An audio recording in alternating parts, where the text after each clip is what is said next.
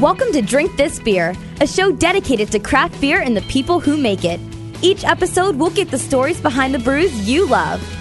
Now, here are your hosts, Tim Dennis and Aaron Williams. Yeah, what's wrong with the beer we got? And welcome to Drink This Beer. It's the podcast that talks to the brewers around the country and around the world who make the beer you love to drink. I'm Aaron Williams. And I'm Tim Dennison. this time we are talking to Unknown Brewing founder Brad Shell. He's a native of Atlanta. Brad worked for Sweetwater Brewing, Rogue, and Terrapin before heading north to Charlotte. Definitely. And he's brewed beer with scorpions and even some catnip, which I'm really kind of afraid of that one, but we'll talk about that later. Let's talk to the guy whose mission is to make good beer and to make Charlotte a little bit weird.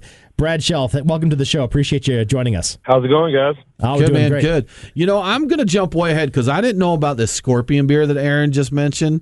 So, what in the world did you do with scorpions? Well, we uh, made a beer, and I probably pronounce it all wrong to this day, but it's uh, Le Jornada del Escorpión en Fuego de Casas Chupe Cabra de la Muerta. Uh, Sure. Really easy name to put on You the know, label. I, I think there's another beer with that name, actually. So, yeah, You're going to see a D soon with that, yes. From those guys. Um, yeah, so we made a beer, and uh, it started off just kind of we should make a, a lager, and then it rolled into we should make a Mexican imperial lager, which hasn't happened.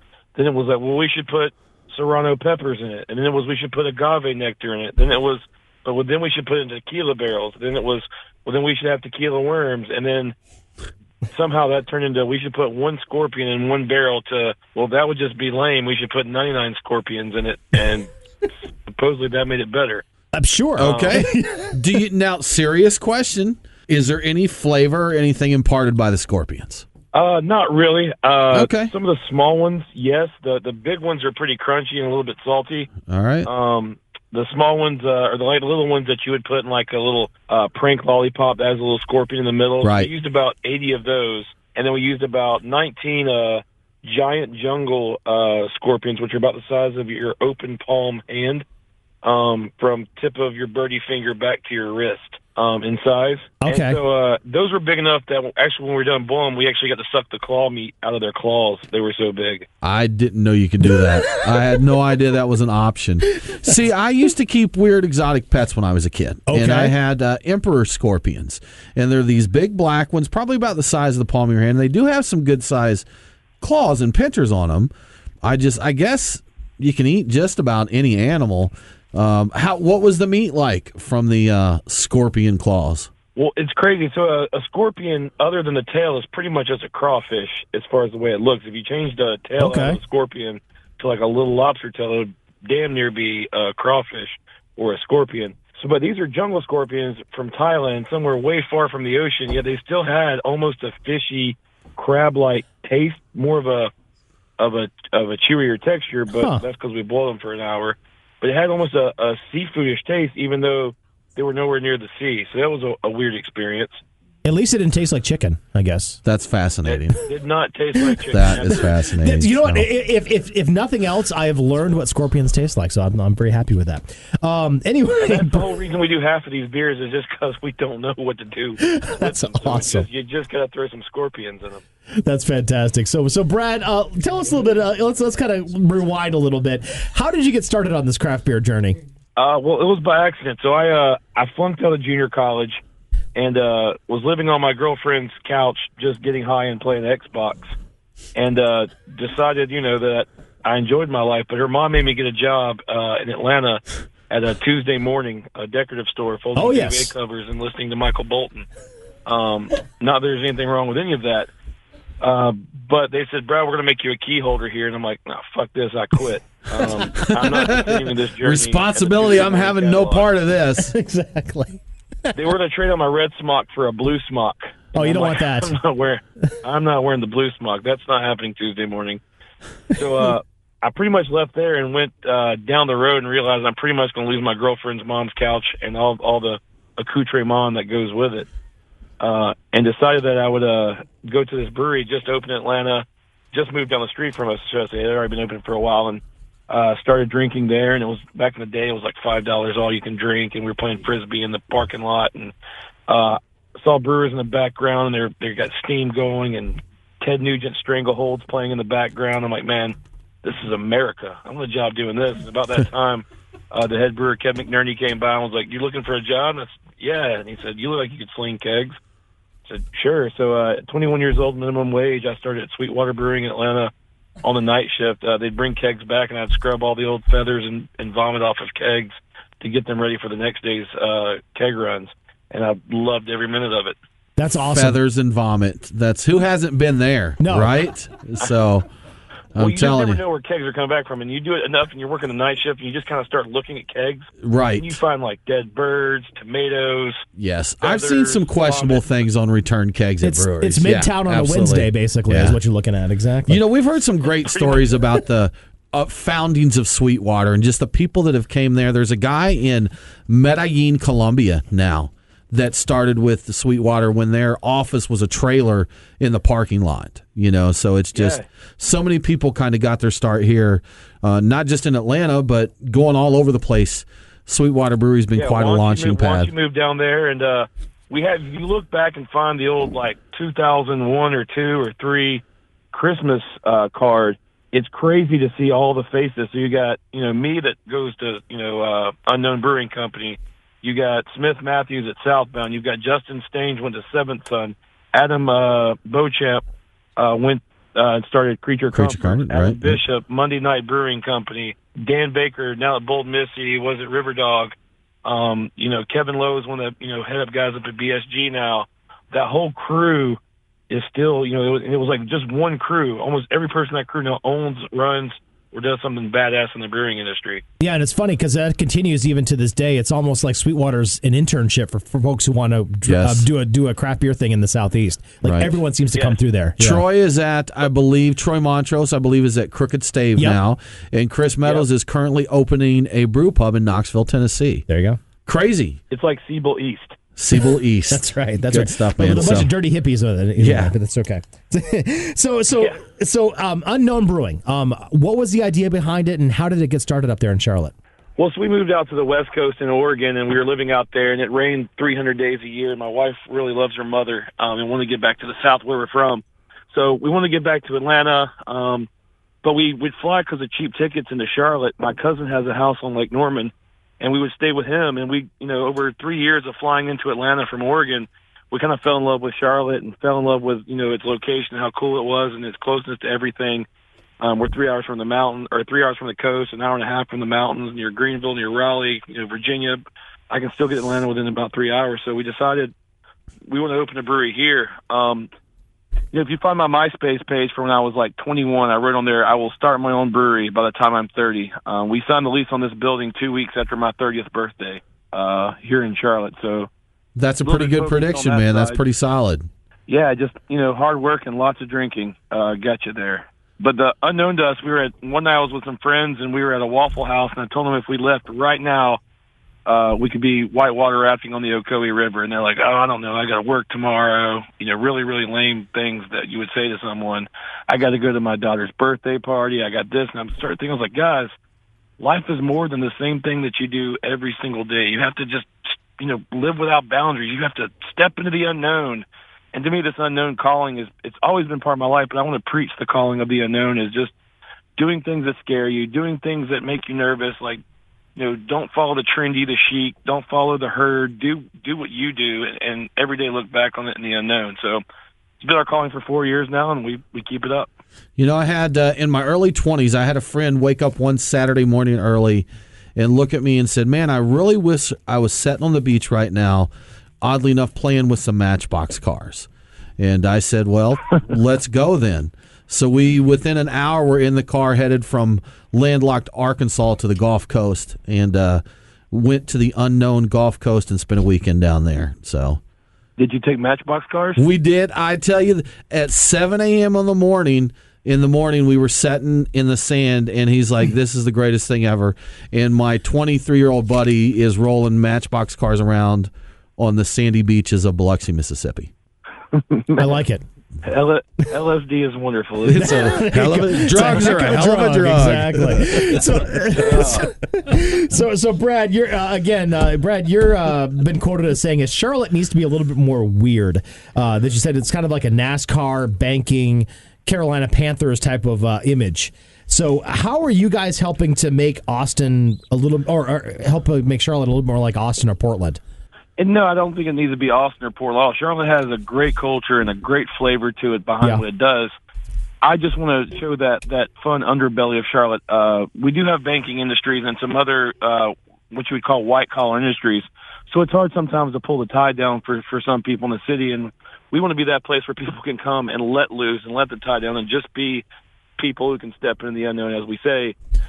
So our job is really just to bring the weird out. So we have like a no pants bike ride through Charlotte in May, where we ride in our underwear through the middle of the city. Alrighty. uh, like 100, 150 people. We just ride through town in bicycles. Which, by the way, if you've never driven drunk in a bicycle in your underwear uh, through a town, it's it's wonderful. But I really, guess who I'll be there hasn't? next time. I Who guess I guess I'll have to come to Charlotte and do that experience. That's what I call Sunday Yeah. morning. Yeah. It, it's beautiful. But I mean, the whole point is, is is to bring out what's already there in Charlotte. Charlotte's got a great culture. Um, it's just bringing out the weird side of it. I mean, there's always the yin and yang of everything, and I don't know if I'm the yin or the yang or those two dots in the middle or the outer circle. But the point is just to be, you know, get the weird part of it out. I, I, I like the stranger side of life. So what uh, what are you doing to make Charlotte more weird, other than scorpions Every- and naked bike rides? Is Pantless bike rides. I need to- Pantless. Do I need Pantless is different. Yes. Next year they've got to take it up a level. Listen, I mean, So- hey, you know, you do you. That's okay. So, but does uh, uh, do you have others on this mission with you, Brad, to make Charlotte weird, or is this a solo mission? Uh, well, I mean, God, I hope it's not a solo mission. I'll do it if I have to. There's, I mean, there's people, there's people all around me that are trying. We're doing a whole mural project right now in Charlotte. We're trying to create murals and art and everything. We have the the Brewers Charity Championship with all of us, and our local brewers, are getting together to see who raises the most money. The loser has to wear a chicken suit on the corner of Trade and Tryon and do the chicken dance all day.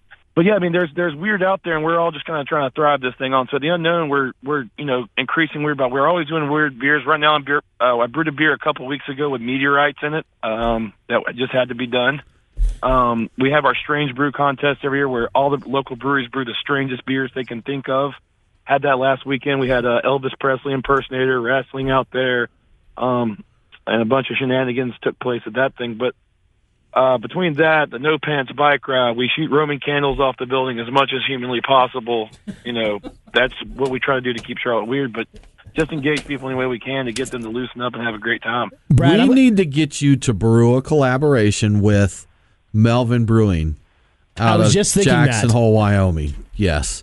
Yeah, and we I, do that with those guys. I forget his name. Are you familiar with them or any of their insanity out there? Because it really sounds like you guys I've heard would of the brewery. I didn't know they were insane, but insane Yeah. sounds pretty fun. No, we, we talked to them a few months ago, and they were talking about trying to check out their T-shirt cannon by throwing pudding cups at people. Yogurt. Yeah, yogurt, cups are yogurt cups. That's what Yeah, it was. he yes. did tell us that loading yogurt cups into a t-shirt cannon makes quite a mess. We- That's all we know about that. So, yes. Man, Mel, that Melvin seems like my kind of people. That's what I De- thought. definitely yeah. very The cool. message I want to create, and if I could have one moment of seriousness, and I guess it's not even serious, it's the the state of beer has become so cutthroat and so uh, benevolent towards a certain culture that we've.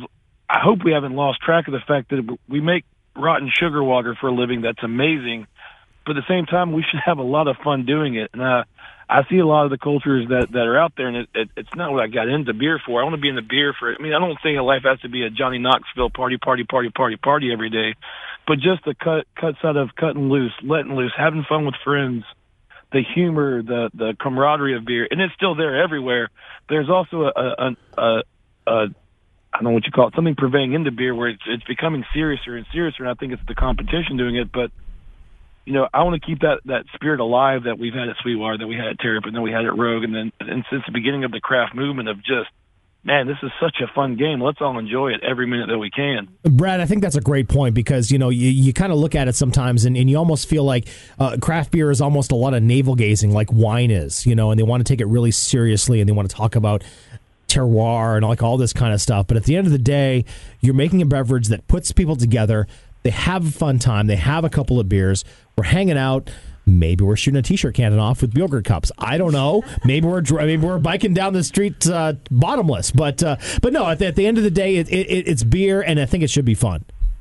Yeah, I totally agree. And there, there's both sides of everything. It's like, you know, you can talk about a steak if you're cooking a steak, and you can talk about the Maillard effect and reaction of the carbon as it glazes the skin. And you serve that steak, and that steak, steak's awesome. Or you can go to your friend Reggie's house, and Reggie, you know, drinks a lot of beer all day long, throws on a steak for 15 minutes, and it tastes just as good. And he never said any of that stuff. Heck yeah. So a steak, a good steak is a good steak, no matter how you look at it. I would rather just go hang out with Reggie um, than to have to spend 30 minutes in a, in a science lesson, as long as the steak is good. That makes sense. I, I tend to get a little science lessony sometimes. I, I think it's kind of in my nature to get to geek out on some of that stuff. But you know what? You're right. Don't don't be too focused on that. Just enjoy kind of the fruits of the labor and and know that it is good. Right? Correct. Yeah. Also, well, I mean, we can we and anybody can if you have to get scientific. We we can talk about polyphenols and beta glucans and everything in between. But at the end of the day, it's really got to be about having fun and making a great product at the same time. Absolutely. Now, speaking of uh, great products, we've had a blast kind of kicking this off crazy with you, uh, but you're serious about your beer. So, what uh, kind of what's the philosophy on the brewing side and the beers that you like to put out uh, from Unknown? Yeah, I mean the life philosophy. If you see me out in, in the world, I'm definitely pantsless. But in the back of the house, I see myself as more of a uh, you know, and I'm a Georgia Bulldog, so I hate saying this, but more of a Nick Saban, where I'm just a hardcore coach. Uh, in the back of the house, there's no games. I mean, I would never work for me. Uh, that's for sure. I'm I'm hardcore about the beer, and nothing slides. I mean, nothing. I mean, if it's you know, go up to a, a valve and like, hey, there's yeast at the bottom of that valve. It needs to be sprayed out. Like, Brad, that tank is empty. Like, doesn't matter if the tank is empty or if it's a full tank. We treat every tank as, as the same tank that will be sprayed out. So we, uh, but but by doing this, we create a, a culture in the back of of professionals uh, when we're on the clock, and this this life of you know party hard off the clock. But on the clock, everyone there is willing to make beer. Everybody wants to make beer. Um, you know, we tell people that start there, they go, "Oh, I want to be a brewer," and go, "Okay, here's the." If you work for me, here's what's going to happen. You're going to start as a noob, or as I call them, a fucking noob. You're going to spend five, six months sweeping trash, taking out trash, old grain. If you get really good at that, and I mean really good at that, I'll let you shuffle cans on my can line. If you get really, really good at that, I'll let you scrub old yeast and hops out of a tank. And the best you'll ever be is only carrying up and down the brew house all day, turning valves and carrying bags of grain. So that's as good as it gets in, in the brew world. yeah. Is that what you want to do? And the people go, yes, those are the guys for me. Well, you recently hired or promoted Chris Wertman there to head brewer, and he was one of those guys that kind of started at the bottom and then he's up here. So, um, what's that been like to kind of have someone else working with the brews, brews with you as well? I mean, with my whole crew. So, I mean, we do three different states now. Our whole tap room. Um, you know, I, we only usually give our barrel job, but we're a larger brewery now, and we're doing it all with just four guys in the back, and it's because every person in the back is so dedicated. You have me, you know, 13, 14 years of experience. You got Chris, 10 year Special Forces veteran, 13 year home brewer, uh, a graduate from App State um, as my head brewer, and then he spent a year over a year and a half training under me in, into our system before even taking that role on. Behind him, our, our uh, assistant brewer and uh, cellar guy Andy. Andy's got a Siebel degree and an ECU uh, brewing science degree right behind him, and then everybody behind him have all progressed through brewing brewing schools and uh, different trainings as well. So between five people, it's just a bunch of guys that are professional about what we do. But Chris has been awesome. I mean, he's the he's the calm. I mean, if you like science, he's he's that guy on our team. For me, it's you know let's make some beer and throw a shit ton of hops in it. For him, it's it's really looking down at the pHs and everything in between to make sure every batch is spot on. So it's it's good to have both sides of it. Well, if you're going to have a guy uh, be your head brewer, a special forces guy probably is a good one to have to get the details taken Yeah, care you- of, right? You can't trust those. He's he's super quiet, and I never trust the quiet stuff because you know they've been through some shit. Just let him do his thing. Let him go. Say leave him alone. So now your uh, your beers, man. What are some of your most popular beers? We just started getting you here in the Atlanta area. I think about a year ago. a little more than a year ago. Is Yeah, that I think right? so, yeah. Uh, so what uh, what are your expansion plans from there? Do you want to you know grow across the country or just regionally? Yeah, I mean, for us, we wanted to be in like a three or four hour circle of our brewery only. So, I mean, we come down to Atlanta and a little bit farther south to Macon is as far as we go south, and the Virginia border as far as north as we go. Um, kind of just has it's more of a teardrop than a circle. But for right now, it's just that's our whole market, and we want to do that, and we want to regrow our brand. So we're uh, we're putting six hundred thousand dollars into redoing our tap room, including a rooftop bar overlooking the city, all roll up doors, big circle bar, glass windows overlooking our brew facility. Um, we just started making craft ginger ale. To start making craft tonic, and then uh, we just uh, unleashed plans to start a craft distillery as well. Um, to start making. Uh, That's right. Watch that. Watch the liquor drip. So what's uh, just to So- talk a little bit uh, about the distillery? So that's going to be called the Unknown Wooden Grain Project. Is that right, or is that working title there? You guys have done your homework. Yeah, it's the uh, Unknown Wooden Grain Project, and this is just a, a continuation of my retarded mind that just keeps going on. Is just that I got to keep moving in the the direction of of craft and doing things. So in my mind, I just keep moving up and trying new things. So the the Wooden Grain Project is we take rare woods and we take grains that are, are weird grains or wa- weird corns or different cereals of the world and try them with different types of barrels. So whether that be uh, virgin oaks or using uh, mahoganies or teaks or even going back to to barrels that we've used in beer. Doing, we're going to do a, a strawberry sour gin. So it's been a a wine barrel used for two years to make strawberry sours out of it. Uh, putting crazy gins inside there and doing awesome botanicals and things with those as well. That's interesting. And so, so yeah, it's almost like you've got, uh, you say you've got a crazy queue uh, of things that you've kind of come up with. So, is that kind of how you develop your recipes and just say, hey, let's let's throw this against the wall and see if it works? Yeah, the, the like I said, I do have a crazy queue. I'm in my head. I'm I, everybody has to slow me down because I'm, I I can pop off a new idea every single day. but the problem is that you can only accomplish one out of every ten, and so everybody has to kind of filter my mind. And what I can really do is I argue my case, and if my employees argue me back hard enough, I probably got a good idea. So if they're like, "Oh, bro, that's a great idea," I usually don't do it. If I come in and come up with a great idea and they argue me, I'm like, "All right, I'm on to something now." These guys think it's going to be.